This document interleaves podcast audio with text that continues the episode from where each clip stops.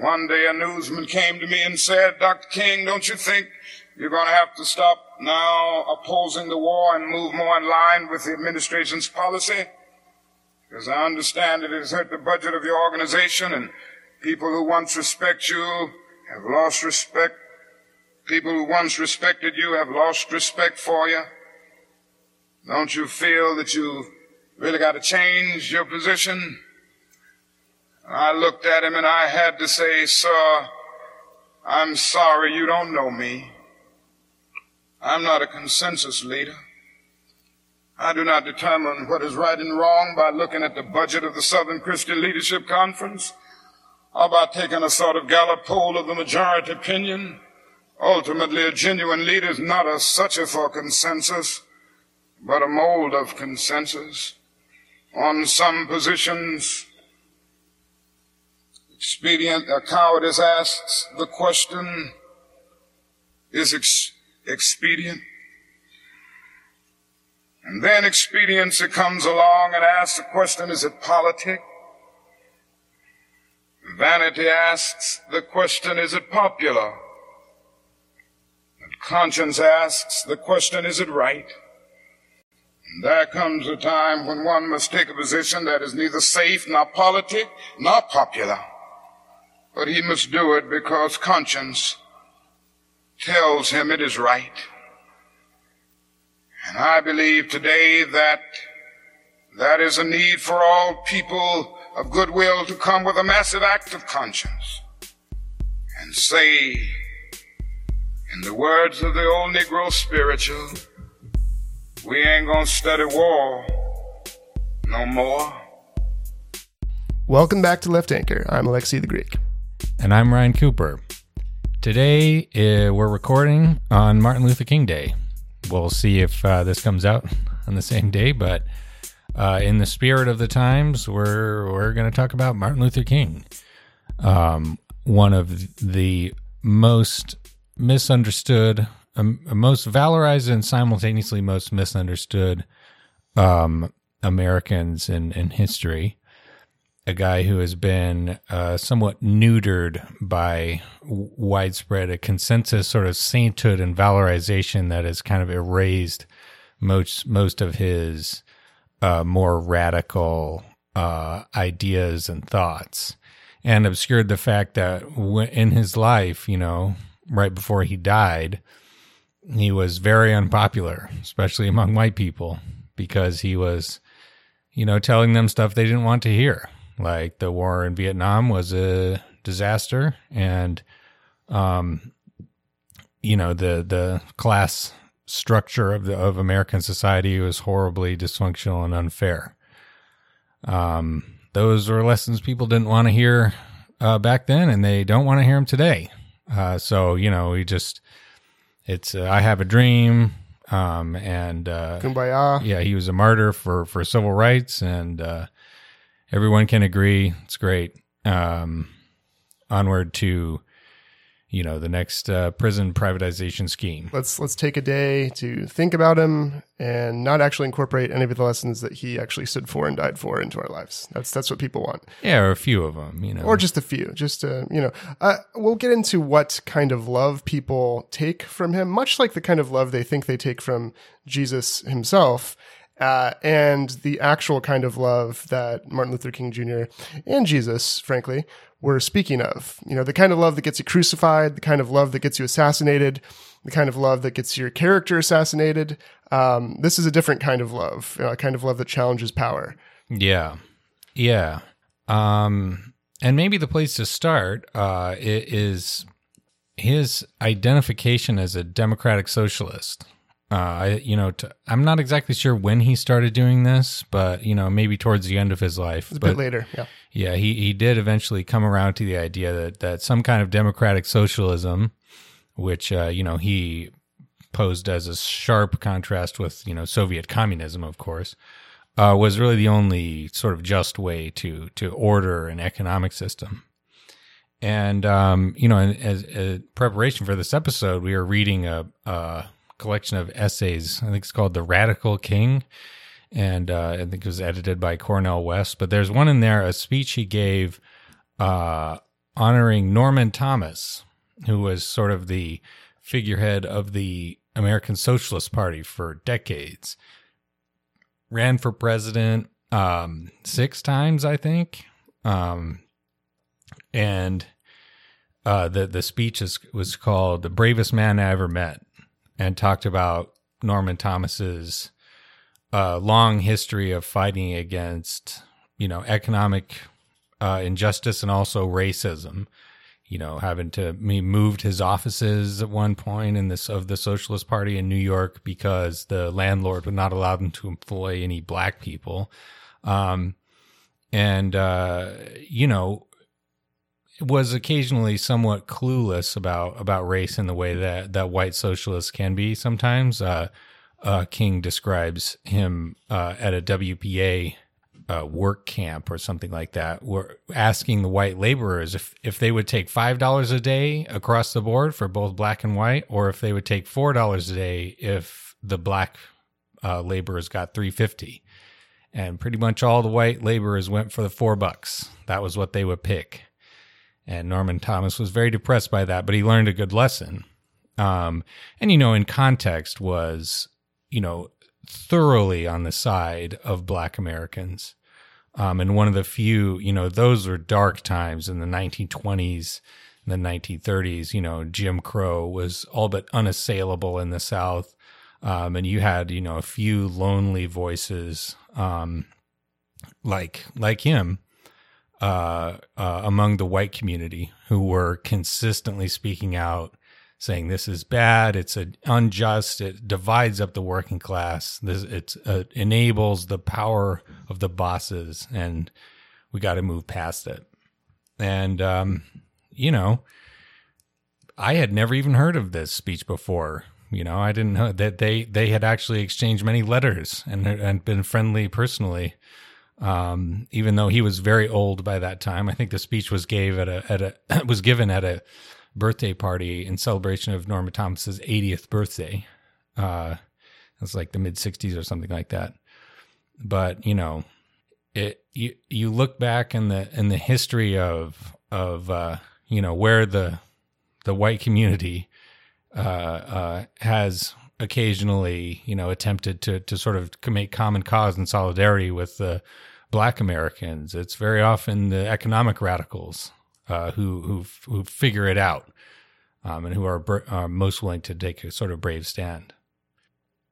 In keeping with that, I suppose uh, King King uh, had in you know especially in his his later career before he died um you know he he had achieved a lot of the formal civil rights you know legislation that he had been pushing for. Massive victories voting rights act civil rights act fair housing act.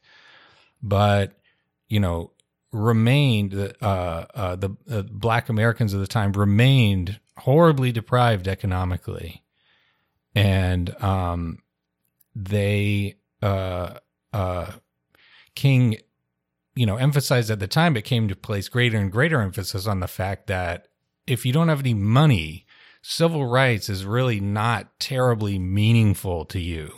You know, um, there's a quote from one of these uh, for we know now that it isn't enough to integrate lunch counters.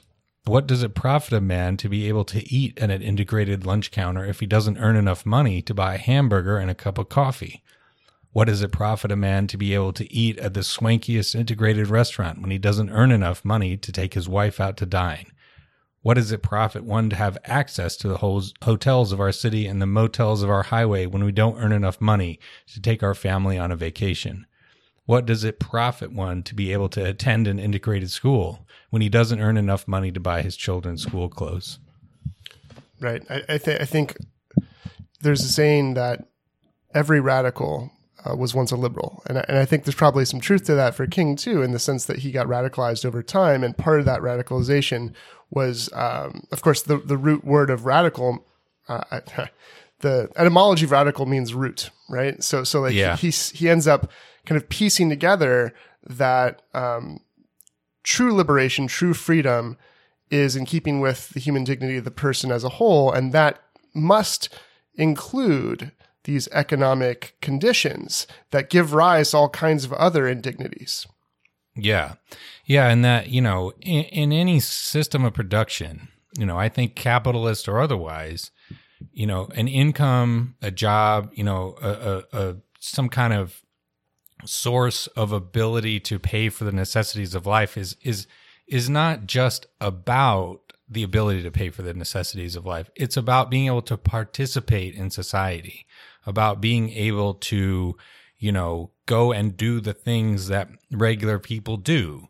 That if, if you are so broke that you can, you can just barely, you know, cook your pot of beans and rice to, to feed yourself and you can't do the things like, you know, go to the movies or take your, your girlfriend or boyfriend out, you know, for dinner every now and then or you know buy some buy uh, uh, books and notebooks for your for your kids at, uh, to go to school with you are you are ostracized. You are you are you are you are not able to participate. You are humiliated by the the economic system. And it's it's you know i mean the material deprivation is bad but the the social effects of it are are bad and maybe in some ways even worse. You know the the the any inequality in itself is associated with all kinds of horribly toxic uh, social outcomes, lower life expectancy, and and um, you know uh, higher rates of disease and alcoholism and addiction and, and all the all the rest of the various social dysfunctions. And I think that you know uh, is is partly or largely at the root of that is this uh, the withdrawal of community, so to speak. Yes, and that's why capitalism is, I think, best understood as uh, about social relations, right? In the many ways in which social relations are organized or disrupted, um, and that includes how we relate to other citizens and how we as a nation state relate to other countries and other peoples around the world uh, and all the ideological ways where, say, race is, is race is constructed in order to do various things, right? And again, this this all comes back to to, to power and how power can be something that people um, relate to as a way to dominate or as a way to to liberate right there's spiritual freedom and spiritual power that comes through solidarity and understanding the human dignity that we all share in common because of our shared humanity right? The fact that we are ontologically all created equal. Or there's the ability of those to use to use political and economic power to dominate and in so doing make it seem as if they can create themselves to be more than human and make others less than human to have uh, and this is why aristotle says that human beings are political animals because they belong to the polis, they belong to the community, being neither God nor beast, being equal as humans. Now, of course, he has uh, some stuff on slavery we don't have to get into, but but that yeah. was more, um, you know, a slight digression, more about uh, kind of whether people by their nature can be uh, slaves by nature and, and want to uh, flourish by being ruled over and, so forth. Um, but insofar as that's not true, and the Declaration of Independence posits that it's not, that all human beings are created equal, and therefore all beings have the right to self rule because no one is by their nature superior and able to be a master to one as a slave.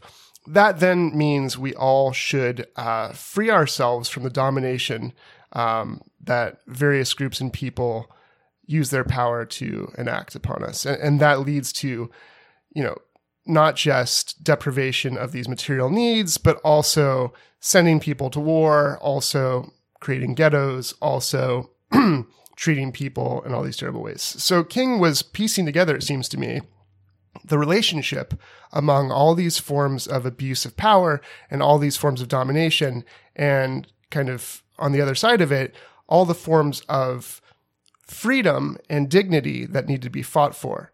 And so he, uh, he and many others, we should say, you know, all those great successes you talked about.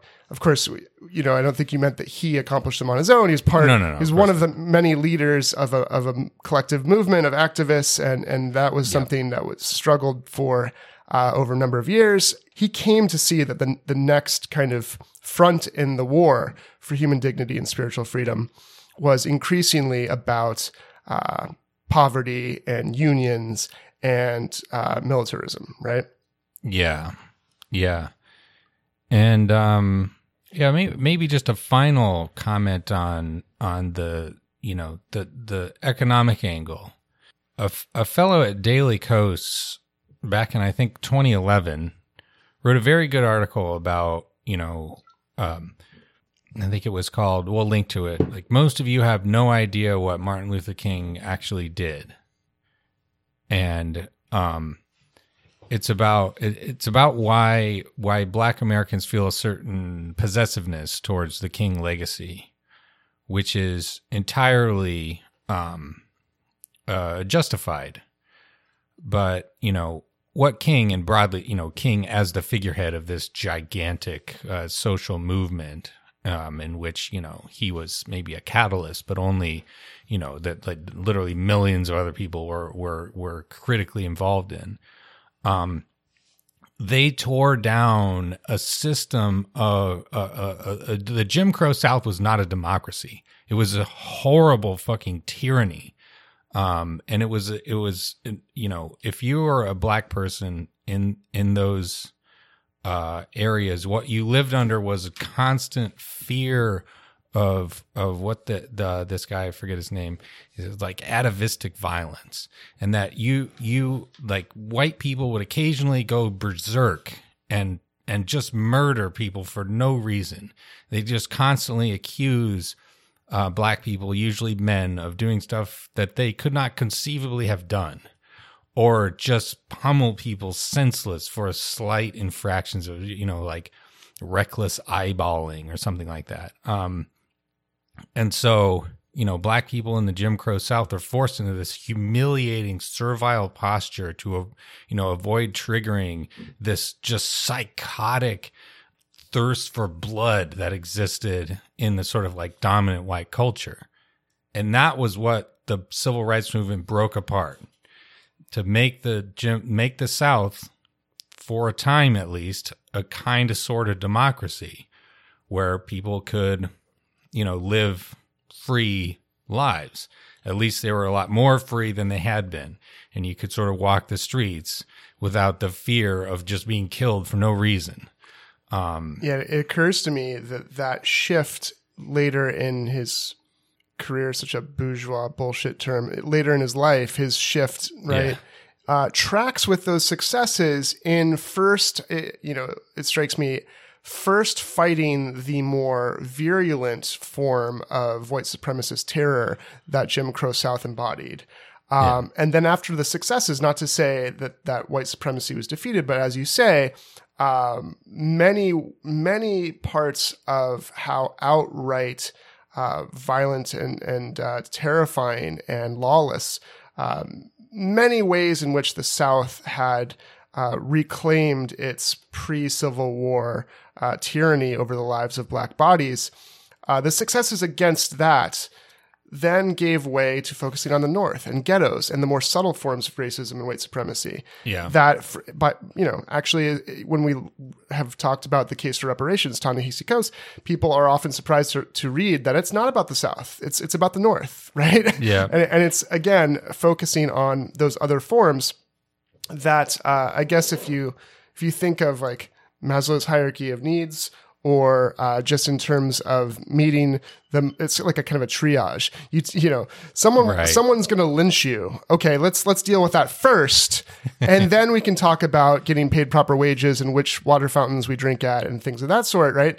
Um, but all of which are are related inevitably to basic human dignity and um, spiritually uh, no different in terms of the the kind of crimes against humanity and spiritual truths that he was trying to uh, advocate for. Right? Yeah. Yeah, and this brings me that's to the point that I'm making, which I think I think it's absolutely fair to say, as the Daily Kos uh, uh, writer uh, says that that the major legacy of of Dr. Dr. King is you know it, it, it is about improving the lot of of black people, but I also think that there's an element to his thinking, his writing, his advocacy, and his activism that is a useful thing for white people to to take and uh, consider and you know um, uh, value as part of their own heritage in a sense. You know, uh, like you might think it's like a second cousin type of thing. You know, not your closest relative, but nevertheless, you're you're friendly. Yes, yeah, say, say, more what you mean about what what's um the yeah yeah. But basic basically, you know, King argued on in many many occasions that that the the um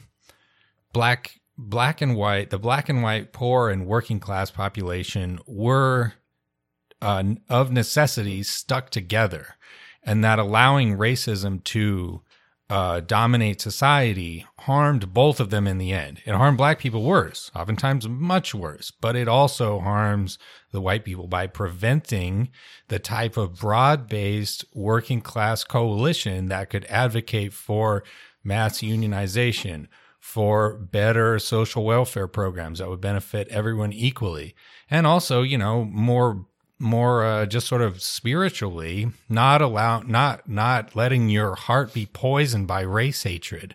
Um, yeah so insofar as king is critiquing imperialism and capitalism that challenge both would consequently lead to encouraging the mass movement that is integrated and necessary among all races and peoples to make the change that we need to have material improvement in our lives, but also the spiritual acknowledgement that, as we've said before, even the wealthiest, most powerful, whether white or not, people under capitalism are, are likely miserable because of the ways that it harms your very being. And whether you believe in God or not, uh, King dissects the various harms and various freedoms on offer for people, white, black, poor, rich, um, that that I think is is a very valuable thing for everyone, including the white population, to to learn from.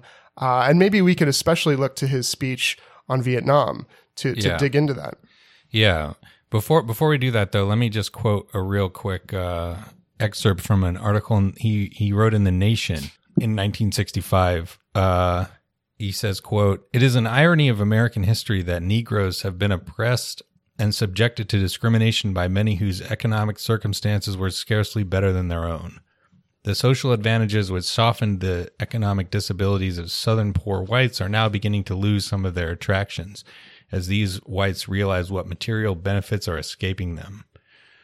Uh, the section of the Civil Rights Act of 1964, which withholds federal aid when it is used discriminatorily in federally assisted programs, has revolutionary implications. It ties the interests of whites who desperately need relief from their impover- impoverishment to the Negro who has the same needs. The barriers of segregation are splintering under the strain of economic deprivation, which cuts across caste lines.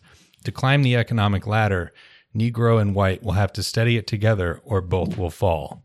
And I think this is a, a beautiful passage that, I mean, it goes to the root of the divide and conquer ideological weaponry of those in power, of the capitalists, that, uh, like Corey Robin has written about John C. Calhoun, is the same thing that was done for white people during uh, slavery to make them think that they were equal to the actual rich aristocracy who owned the plantations and say, look, don't worry about our class differences. We're equal in that we're both white. We're both the masters. And so, you know, you're on our team. In other words, dividing people over race to ignore the actual class formation and class solidarity that would actually challenge the powers that be, their wealth and their power. Um, there is the spiritual component as well, though. Here, right? That's that's really a, a, beautiful thing. Not only are your material material interests conjoined, but race is especially bullshit because we're all children of God, right? Yeah, yeah, and it, and it is a. Uh, it, it does harm someone's soul, you know, to, to be consumed by race hatred. And this is where I think uh, King would really disagree with the, the kind of Afro pessimist um, uh, school of thought, you know, which which views white supremacy as sort of like the organizing principle of all of American history. Um, you know that this it's it's kind of the take of the 1619 project uh, in the New York Times. Um, which you know I think makes a lot of good points and, and kind of exaggerates a lot of other things. but uh, uh, you know, I think I think King, I think it's fair to say King would say there's a different element in there too. There is an egalitarian strain in American history. There are, you know, there there there have been, there are today many uh, cross racial coalitions uh, that that do recognize, however imperfectly, a kind of egalitarian cross racial, you know, c- commonality of interests, and um, you know, to to suggest that white supremacy is all there is is is is not only false, but the the idea that it's uh that it's like a positive good for white people, I think is it's just false on the on the merits. You know, it, it it's it's the it's the devil's chalice. You know. Yeah, so that's interesting. So so there are a couple points to disentangle there. One is that it's not actually even if we were thinking amorally, right? white people, even if you benefit from capitalism and racism materially, you don't benefit actually because of what it does to your soul. And this is kind of James Baldwin's point as well, right? Yeah. What we talked about, um, that he kind of pities and, and thinks there's more damage done to the, the virulent racist than to the victim, right? Um, and that's controversial, but it also occurs to me that it's obviously true that neither story that this is kind of, as many conservatives would want to say, you know, America and is exceptional and, and just uh, a land of freedom and opportunity that um, needs to be unassailably great in the telling of our story. And we have these uh, just virtuous founders and all these, you know, just, like, but so, but that story is a myth that is as untrue as the myth that we're simply a white supremacist nation. Uh, like either myth erases the complexity of the history and the actuality, and yeah. not not that myths can't be useful or helpful, but we need to take care with what our myths are and what they're doing, right? Yeah. So, so to say that there is, um, first of all, to say that our history is a history of white supremacy is both true, but also erases erases the role of those who have struggled to make it less so. And and right? Yeah. Yeah. So Amos T. Akerman, uh, Attorney General under Ulysses S. Grant for a couple of years, a former Confederate who owned slaves, fucking kicked the ass of the KKK, suspended habeas corpus throughout the South, arrested thousands of uh, Klansmen, con- convicted thousands of them, sent them to prison, had you know federal federal courts trying these sons of bitches, and broke the organization apart. Um, you know, and that was part of a very flawed, but still definitely uh, cross racial coalition. Um, to you know, which which included as part of it one of its maybe its most con- important constitutive element the voting rights of Southern black people. Um, and, and, it did fall apart. Yes. It didn't work, but it did exist. But, and the other thing I want to suggest, because we can, obviously people know the references we're going to make, like, I think the true Americans were, were Lincoln, Frederick Douglass, right? Sojourner Truth. like, but, but what I mean is not to essentialize that there is such a thing as a truly American. Right. But the point is, since that's not what's like, there is no such thing as the true American. Yeah. The point is, we always, every day, and especially in what we do to create our future, decide what it means to be yeah. American. And how about we say we get to decide that it means to be like Lincoln? That actually Lincoln, Frederick Douglass, all these people that fought and struggled for uh, the truly righteous, right? To truly liberate that's who we want to make our identity be aligned with. Like we want, we want uh, hopefully this country to be not aligned with empire. And when people think of this country, not to think of napalming Vietnam, right? Yeah. But, but like, if we can be the, you know, to appropriate a failed, um, somebody who could have been a radical, to, to be the change, right? To be the ones that we're waiting for or whatever, and be the change, uh, we could actually create the kind of political and economic reality here and abroad such that people, when they think of this country, think of us as a place of love and freedom and equality and not of colonization, slavery, and harm, right? So, so like, I guess the point is, what history do we want to draw on in order to carve an identity that influences the kind of activism politics that we push for today? Yeah, yeah, and you and you can't be uh you know you, you can't be a complete chump about it. You can't be like a you know conservative mirror image to say that like actually America has always been about black right because that would be preposterous. But you can say you know this this is this has been something we've been struggling towards literally from the day the country was founded uh, officially. All men are created equal, meaning in that case all all people. Um, um, and you know we we've we've gone forward we've gone backwards in that in that but like we there there there's a real you know a sort of stick your flag in and we're And- aiming for that look, target I, I'm all about Marxism, but Marx himself says only material force, right, can change material force. But theory itself can become a material force when it seizes the masses. So, like, because there exists a Declaration of Independence, that rhetorical tool, like th- those do- that document, was something that people that actually f- fought for liberation and equality drew upon ideologically, right? In order to activate, motivate, and bring about material change. Yeah. So, so, like ideas matter and, and we can appropriate them and we should.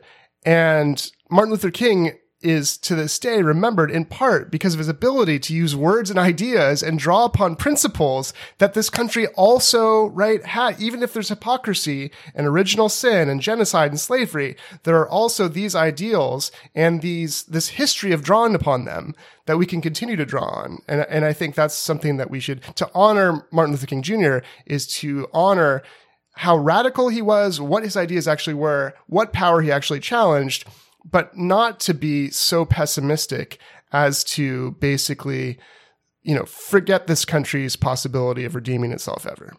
Yeah. Yeah, I think and and that's maybe a good transition into the Vietnam uh, issue, which uh, King spent, you know, the, his last few years uh, just advocating strongly against. Um, because as he notes, you know, in in his speech uh, Beyond Vietnam, which we'll which we'll link to as well, when uh, when the uh, Vietnam when Ho Chi Minh under the you know uh, finally beat off the the French, finally fought them off in uh, 45, I think, and de- declared independence. You know, they cited the U.S. Declaration of Independence uh, in their you know their their um, initial declaration Because they, they threw off the yoke of colonialism like we did, right? Like, yeah. And they thought naively perhaps that they might get some, you know, a little assistance from the US. But, you know, because of like basically diplomacy in Europe at the time and that the French hadn't st- hadn't uh, reconciled themselves to the fact their whole empire was going to go bust, uh, you know, we decided to prop them up. And King has a very good history of uh uh you know the the war and how it developed and you know how it emerged out of the French colonial experiment. Yeah, he, he says that for nine years following 1945, we denied the people of Vietnam the right of independence. And, and we did this, he says, we, we vigorously for nine years supported the French in their abortive effort to recolonize Vietnam. And before the end of the war, we were meeting 80% of the French war costs. So we even funded the Yeah. fight against Almost all freedom. of it. Yes Yeah. so so uh, there's a lot of good history in here and you know speaking of identity as a country so this is a good actually transition speaking of our identity um, is incumbent upon the citizenry and the leaders among us to call out actions that actually abrogate the principles we say that we're actually about right so so we say we're all about freedom but as as uh, king notes in the speech the Vietnamese must have seen Americans as strange liberators, Yeah. right? Yeah. What the fuck is what are these people talking about? You know, you're blowing us up. Yeah, not only bombing, because and we'll get to how unjust the bombing was, but but literally funding the suppression of liberation revolutionaries, right? A colonial as an explicitly colonial power for totally cynical and I mean worse than cynical, incompetent realpolitik, you know, to to to not like I think this is Truman, you know. I don't think FDR would have done this because he was very anti colonialist. He thought the whole thing was stupid and pointless. But whatever the reason, you know, it should have been obvious by a couple of years at the latest. I mean, honestly, like straight away, that number one, the colonial empires are are horrible. Number two, they're all going down. And so France, like, listen, you want any Marshall Plan money? you're to have to give up your Indochina shit because you're not to be able to fight off the Vietnamese in any case. So just fucking cut your losses and get out of there. Let these people go about their business, which is what happened in the end, fucking 30 years later. Look, and, and, so, so it's understandable that people say, okay, American empire, yeah, sure, you're all about freedom and equality. When all these historical antecedents, right? Uh, if we're going by the Christian the Christian adage that by your fruits you shall know them. Yep. Okay. Are we really about equality and liberation or are we about violence and domination and empire? Yeah. Yeah, and and I mean, you know, the the thing about this and what jumps out at me from from from reading this speech. So King um he he uh grounds his analysis in a moral vision. You know, he he talks a lot about how, you know, the the the poor dang Vietnamese have just been stomped on for 30 years under the French, now under our war. Um, many, you know, people reduced to destitution, people killed by the by the hundreds of thousands. I think something like three and a half million died uh, over that over the whole conflict. Um, you know, it's just been a grotesque uh, atrocity for them and for all the American troops who died and that you know conflicts just absolutely with his Christian principles. You know, the brotherhood of man, all are one in Christ Jesus, and and all that sort of thing. Um, it it there's, you know, the the the parable of the sheep and the goats does not say you know anything about napalming people for for unclear reasons. No, and th- this speech we're we're going to link to it. It has so much in it that rings true today. Uh, not absolutely only, right. Not only are we not loving our brothers and sisters uh, as ourselves, but we're testing out our new weapon technology on them. Yeah. Right. And, and the CIA is running a torture campaign. We're, uh, we're destroying the most valuable Christ, Christian institutions, which are the family and community, right? So the family yeah. in the village is just literally being decimated. Um, yeah. Conservative values. Come on. And we also crushed, as he writes, uh, that country's only non-communist revolutionary political force, the Unified Buddhist Church. So we're also attacking church institutions. Yeah, religious liberty. That's us. so the the logic is is just bizarre because in a country, and this is where it's all interconnected, in a country where uh, we don't think it's okay for a black and white person to sit next to each other at the lunch counter.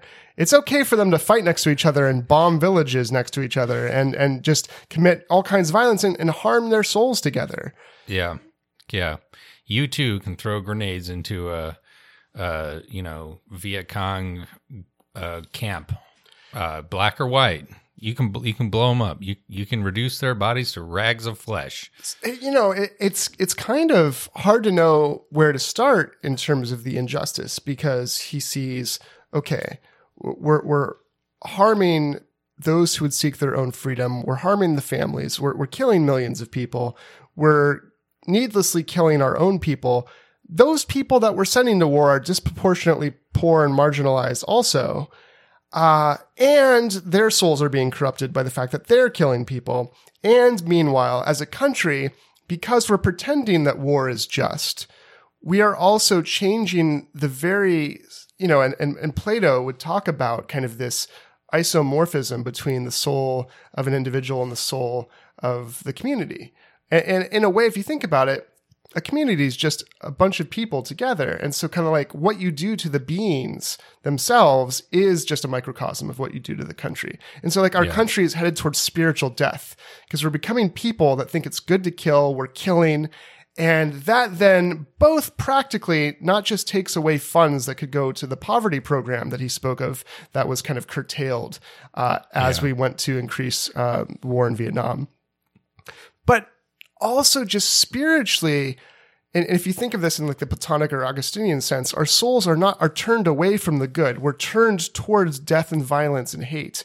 And, and the very act of focusing as if it were good on war changes us in a way that necessarily and then practically did move us away from attending to the least among us, right? It actually makes us Yeah. love less in our being and, Yeah. and in practice.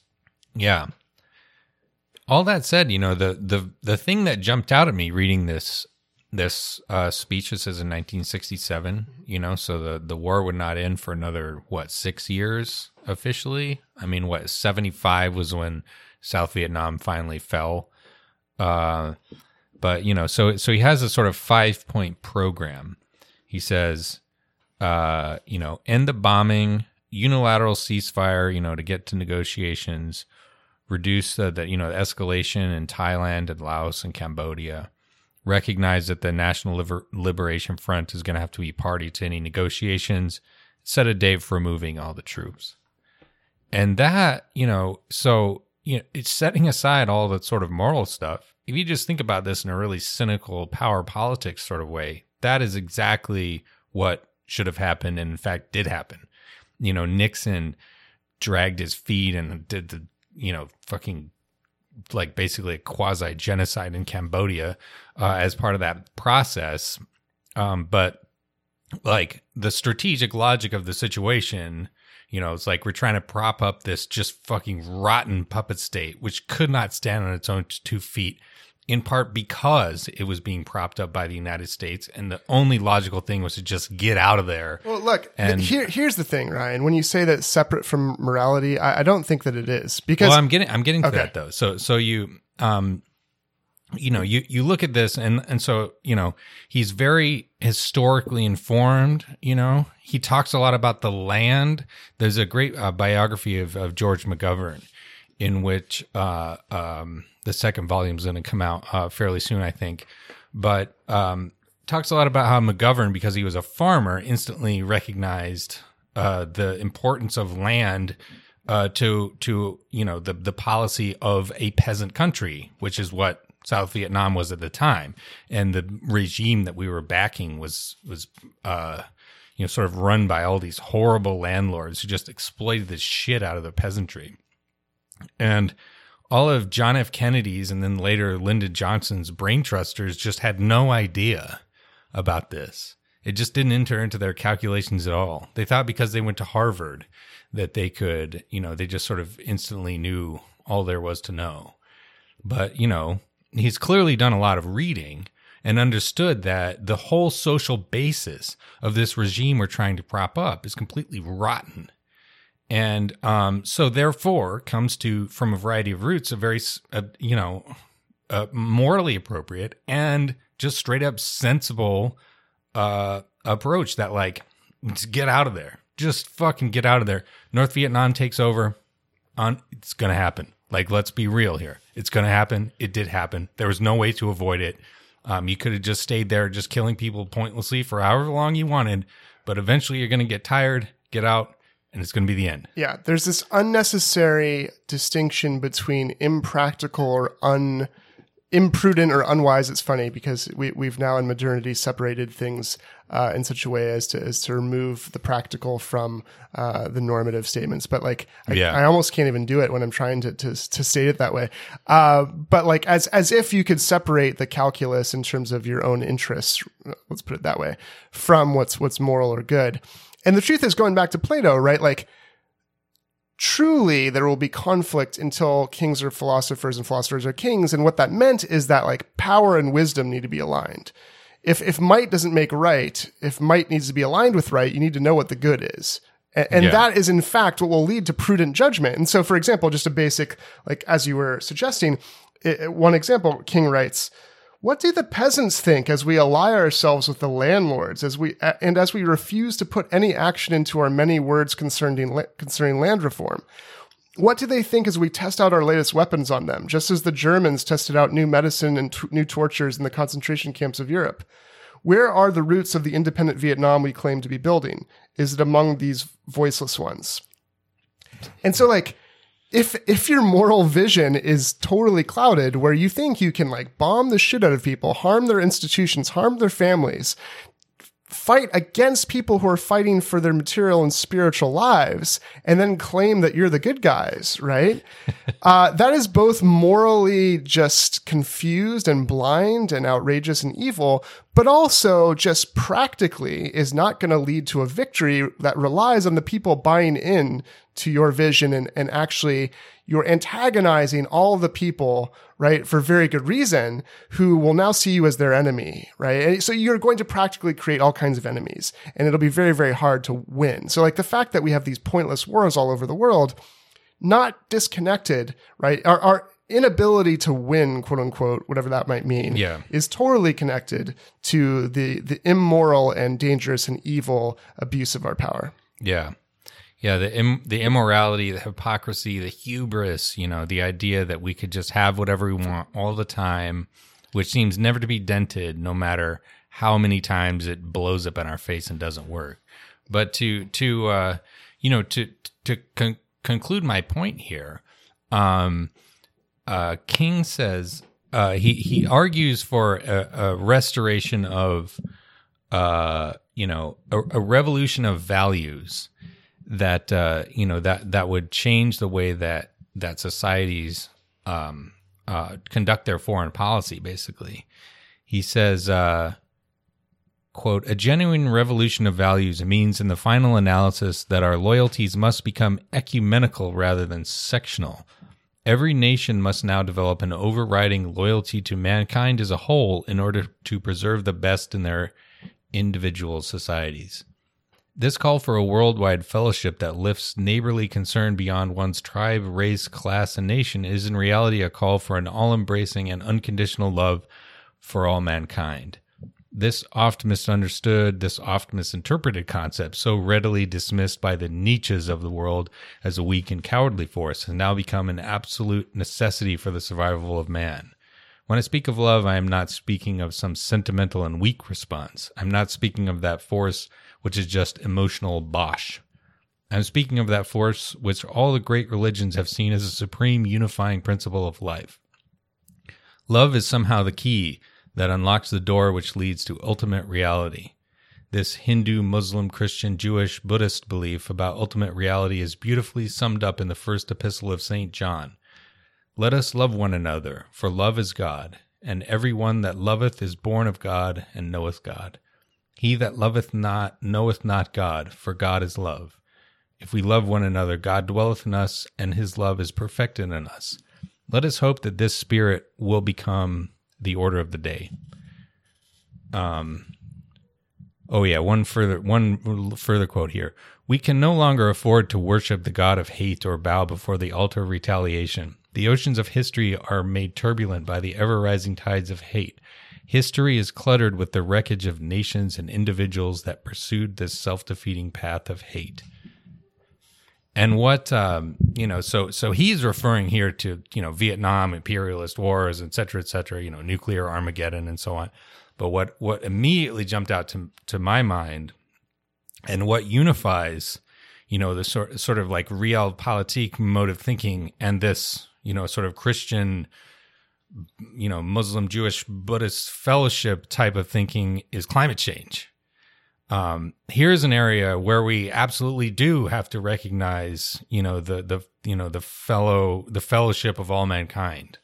Um, because we all of us in the world have to take action together to reduce our emissions.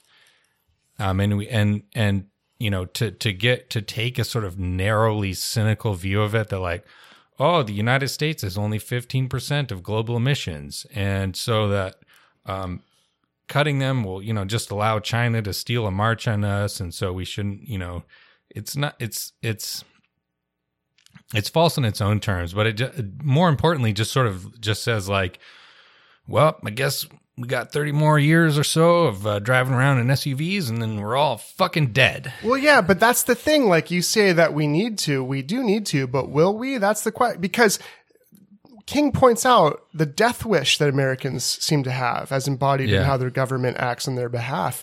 And so, so it's, it's not at all clear that just because like existential threat to the globe is the condition under which we live, that that will lead to the kind of clarity of vision, even though it's right in front of you. Here's what's the threat. Here's what you need to do. You can't treat each other or other countries as if you're not in it together. Like, that's why we need the prophetic voices of those who would, under any circumstances, help us see what's needed. Uh, and we need it strangely more than ever, even when it's more obvious than ever what's needed. Um, yeah.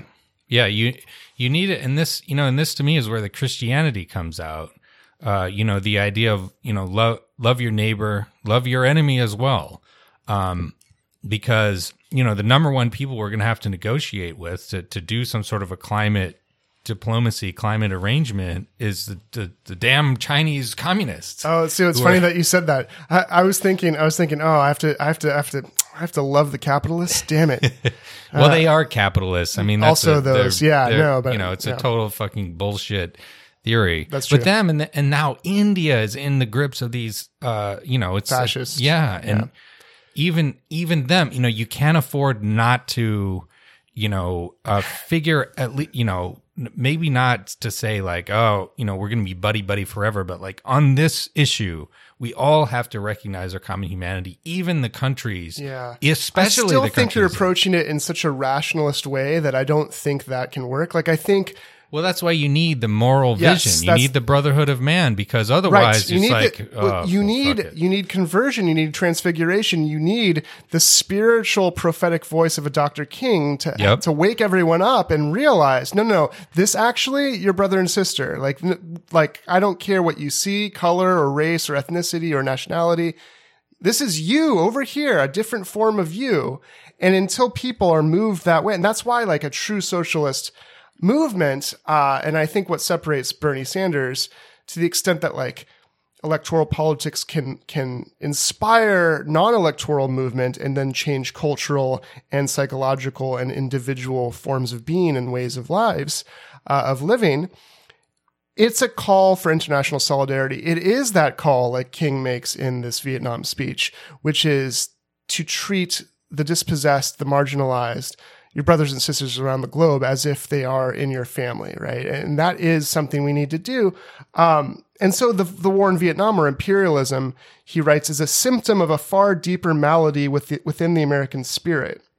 And I think that's a way to think of it because he's also talking about domestic policy and he's also talking about the ways in which we need to figure out that root spiritual death march that we have to kind of like if if sin is to miss the mark and if you think of like moving towards or away from the good as the kind of spatial metaphor for for the soul of the country and the soul of the being we need to kind of have a movement that directs each person and directs us uh, nationally locally globally towards love and solidarity and selflessness and sacrifice and away from domination and death and destruction.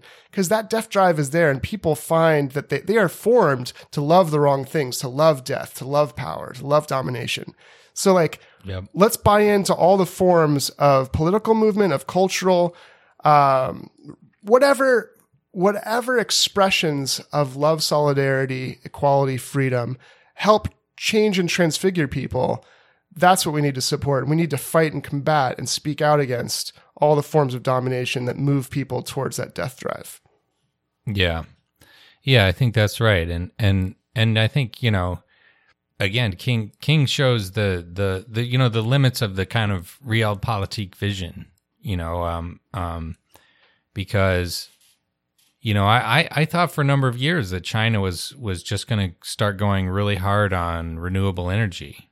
But um, you know, as Trump has pulled back from the the Paris Accords and what whatnot, so have the Chinese, you know they they have proven themselves unwilling to uh, uh, really wrench themselves away from coal power because you know it, it's it's a very inconvenient and um, you know, it's like, oh, the U.S. isn't doing anything. There's a lot of ways that you can make an excuse for that, um, and you know, the thing about the realpolitik way of thinking about stuff, you know, the, the the sensible, moderate, you know, kind of cynical way is that it's it's bloodless, it's lifeless, and and you know, to to take on a gigantic task like climate change, you know, you need some fire you know, some brimstone. You you need a a, a moral commitment um, to break through the crust of status quo and and all the you know powerful people who are profiting from like the current system.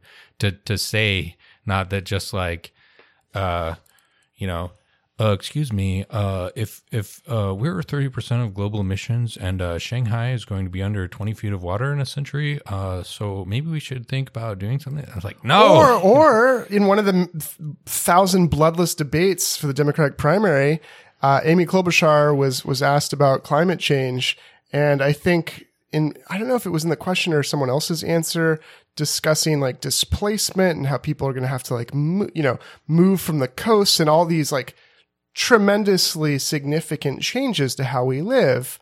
Uh, she basically says, well, I don't know if people have to move from their homes, but we'll have to make some changes. And at this, in the same breath, she called it an existential threat. So like she had yeah. the rhetoric of existential threat, but like, oh, don't be scared or don't worry.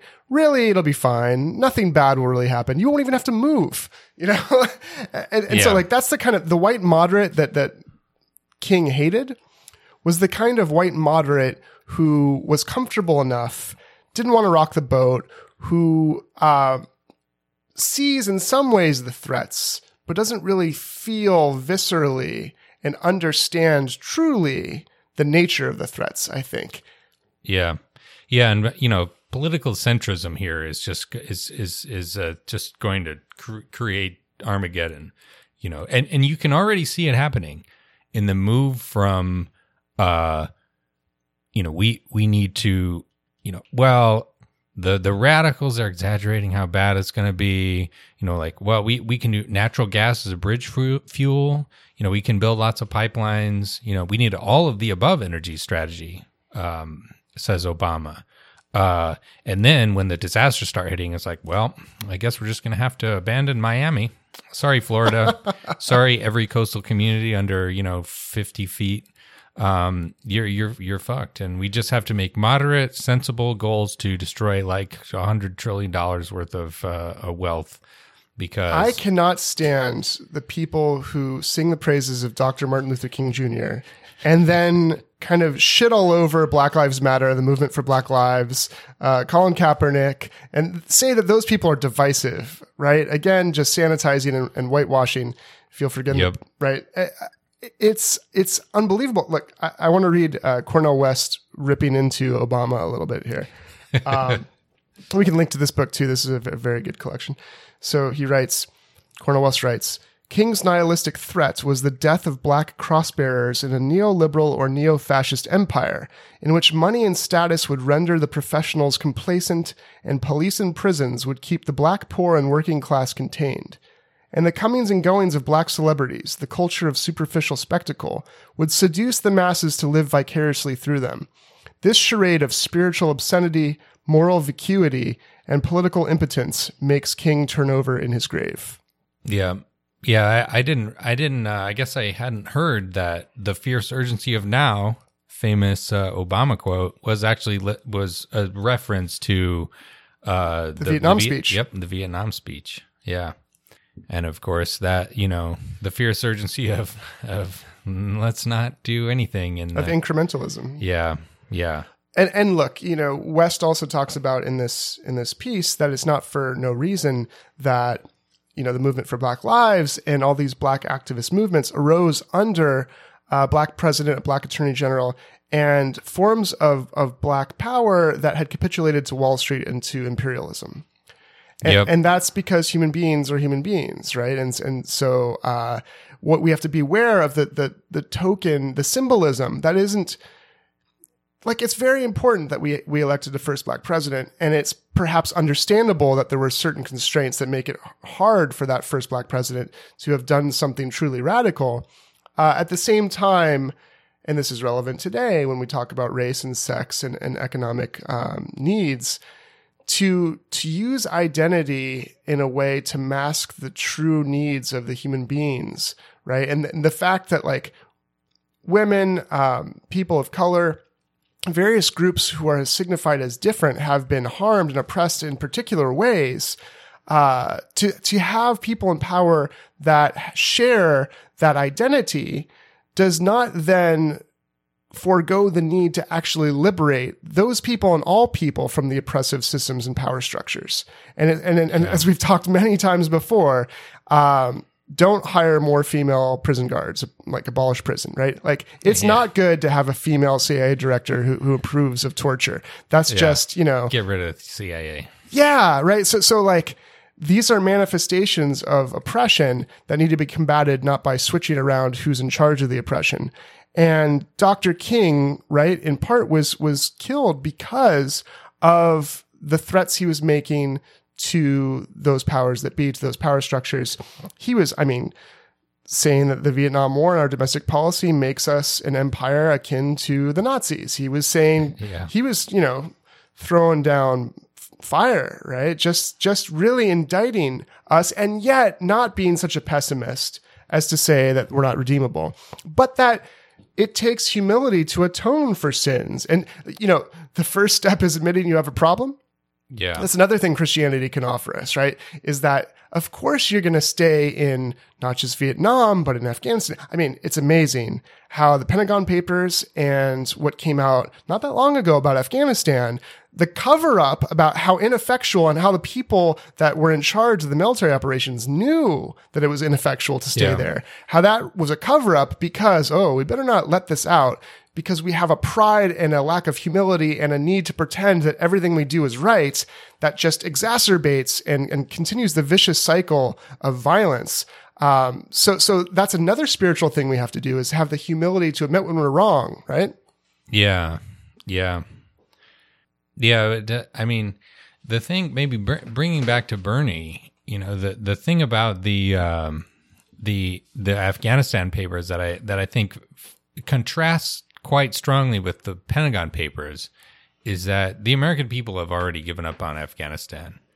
Like huge majorities, I think like like sixty seven percent, something like that, of people say that the war in Afghanistan, the war in Afghanistan, and the war in Iraq were a mistake.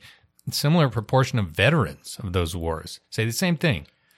No, nobody thinks this fucking thing is worth. It's they've just completely given up on on attempting to uh, um, you know, like but, influence the government's policy. No. Like, oh, there's just no way. Well, you know, when you're in an oligarchy, when you don't even need to appeal to the people anymore because you, have got the fixes in, whether it's from campaign finance or, or, or you know, uh, gerrymandering or all the different forms of corrupting the ability of a putative representative democracy to actually function on behalf of the people. Like, you know, you're in an oligarchy when it's like, you know what? we don't have to convince the people anymore. like yeah. we, we can just profit off of violence and war despite 70% of Republicans being against it. Yeah. You know? Yeah, and that and that um um you know Bernie it was like the the the role of a uh, of you know a statesman if if you're if you're a, a politician in a democratic society, you know, your your first uh you know task necessarily, and I think probably rightly, is going to be to cater to the needs of the people that elected you. Um, but I think, uh, you know, a, a, a, good statesman can channel those, you know, those needs, those those desires, uh, in a in a way that is m- more broadly beneficial. That is m- as as egalitarian as possible with respect to all the other peoples of the world. And this, I think, is one of the more promising aspects of the Bernie campaign. You know, Bernie's been semi sort of like soft nationalist in terms of his economic, you know, focus. It's like let's you know, he's previously been like kind of bad on immigration, but has since like ditched most of that stuff. You know, it's like we need comprehensive immigration reform. Really not the case that that immigrants are like sort of competing with jobs or keeping wages down. That's not really the main thing that matters. It's all about how you structure the labor market and so on. Um, but you know, you look at surveys. There've been a couple of these done in the last few years. uh, about like what you know what do the American pe- people think about uh, foreign policy, and the overwhelming sentiment uh, is is just a sort of bewildered irritation. It's like, what in the fuck are we doing over there? You know, been in Afghanistan for almost twenty years. It doesn't seem any better than it was when we started out. Like, why are we spending so much money? And it's not, uh, it's not necessarily really concerned that much with the fate of the Afghan people, but it could be channeled towards that direction by a wise leader. Yeah, you got to be careful though, because those are the Trump voters who think that we're spending all of our budget on foreign aid. Also, like those those idiots who are like, Well, see, the th- so the- that's you got people have to know what's going on actually too. To Right, but you know, so there there is a minority of you know, I I think it's a relative minority of, of people who are, you know, fuck everyone else, America first. But I think there's a there's a lot that most Democrats are like, listen, these wars are a disaster, they're a moral disaster, and they didn't achieve any of their objectives. Just get out of there. And I think that there's an a, there's a possibility there to assemble a coalition which is much more uh, sort of morally internationalist. It'd be like we need to withdraw the troops and re-engage the because it's not even fair. So, certain uh, people that vote for Trump or certain people that just maybe are not voters at all. That that it, it's quite reasonable to to think that. Um, I mean, if you're you could not understand how little we give to foreign aid, but if you just Yeah. if you think, uh, and this is where people get taken advantage of when it comes to migrants and immigrants and so forth and welfare, not understanding that actually like you know, undocumented workers pay into all the benefits that we get, right? Right. But they don't actually get those benefits. So, so it's the opposite, right? But, but in any case, people could be like, Hey, I, uh, I don't understand. I'm suffering and the people that are supposed to represent me in my community are not taking care of me. I, me and my family, we're not being taken care of. But these people, I don't even know. They're not even part of my community, not even part of my country. They don't belong in this country or they're across the world. They're getting all kinds of money. What's going on? So you might even say that you understand where that's coming from. And the vision of a Bernie Sanders could be like, no, no, no, no. We take care of ourselves and we take care of others mostly and primarily by like not doing all the harm that we're doing to others. Yeah. In fact, if you understand why people are crossing the border in the first place here, do you know what the fuck we've done to Central and Latin America and South America over the years? Do you understand how our fight against the drug war has caused so many problems? Do you know? So so like simply educating and having a moral clarity which says don't fight wars for no reason, don't bomb people, you know, take care those those things go together well with take care of the people in this country yeah. and even goes well together with take care with all the people in this country documented or not and right now bernie's platform is the most progressive when it comes to immigration right yeah. so yeah. so so like you know dr king in this speech talks about at the very beginning you know vietnam's very complex and so you have kind of people being mesmerized by uncertainty because there's so many complexities yeah. a- And then what's cool about it is he makes it very clear. So so don't be mesmerized anymore. Look what we're doing. And he breaks it down. And Yeah. like it ain't that difficult. yeah, and I think Bernie does the same thing. So like you can get bamboozled by thinking, "Oh boy, that's a tricky thing. How is imperialism connected to capitalism and what does that have to do with it?" You know, no, no, no. Simply, are we committing violence and oppression and harm? Are we acting like an empire to to the people in this country and elsewhere? Right? Like, are we focusing on, as King would say, are we thing oriented or are we human or people oriented? And so that's why King talks about you know these spiritual ailments or ills as being um, you know capitalism materialism racism and militarism and if you think about it all those are really about like are you instrumentalizing people is the power you're talking about one where you're harming others for your putative benefit or are you thinking about people as ends in themselves? Are, are you being, are you having solidarity and treating others as equals? It's that simple. And that moral clarity cashes out in a thousand different ways in policy. But like, Yeah. it's really easy for, for Bernie. He doesn't have to keep track of his policy positions. right? Have you noticed that in debates? Like, he, it's Yeah. very, he's very, it's, he doesn't have most to, part. Yeah. doesn't have to take a minute to figure out what to say. He knows what to say. Yeah. And that, you know, I think just maybe to wrap up here, I think that um, is, you know, the value of of still reading, you know, Dr. King's uh, speeches and articles and books after all these years. Um, you know, the the the the problem that he identified with Vietnam is not exactly the same as it was, but it's still there, and it's still a fucking disastrous, pointless nightmare. Unfortunately. Yeah. But so, as unfortunate as it is that the same problems are with us, that makes it all the more helpful to draw upon the inspiration and wisdom of his words. Yeah. And uh, I think there's a few more quotes I'd like to read just because they're so great. We'll link to the speech as well. But, uh, you know, you might hear all the time that lefties or socialists say it's structural, it's structural, it's structural, uh, right? and that might be annoying. You don't know necessarily what that means. But like, here's here's a point that King makes that, that goes to this, and, and it's uh, an apt reference to scripture. So he says, a true revolution of values will soon cause us to question the fairness and justice of many of our past and present policies. On the one hand, we're called to play the Good Samaritan on life's roadside. But that will only be an initial act. One day we must come to see that the whole Jericho road must be transformed, so that men and women will not be constantly beaten and robbed as they make their journey on life's highway. True compassion is more than flinging a coin to a beggar. It comes to see that an edifice which produces beggars needs restructuring. Yeah. Yeah, exactly. And that, you know, I th- if if uh you know, if if G- if Jesus was alive today, I feel like that that is absolutely a conclusion he would draw. The moral duty is is not to uh, private charity is insufficient.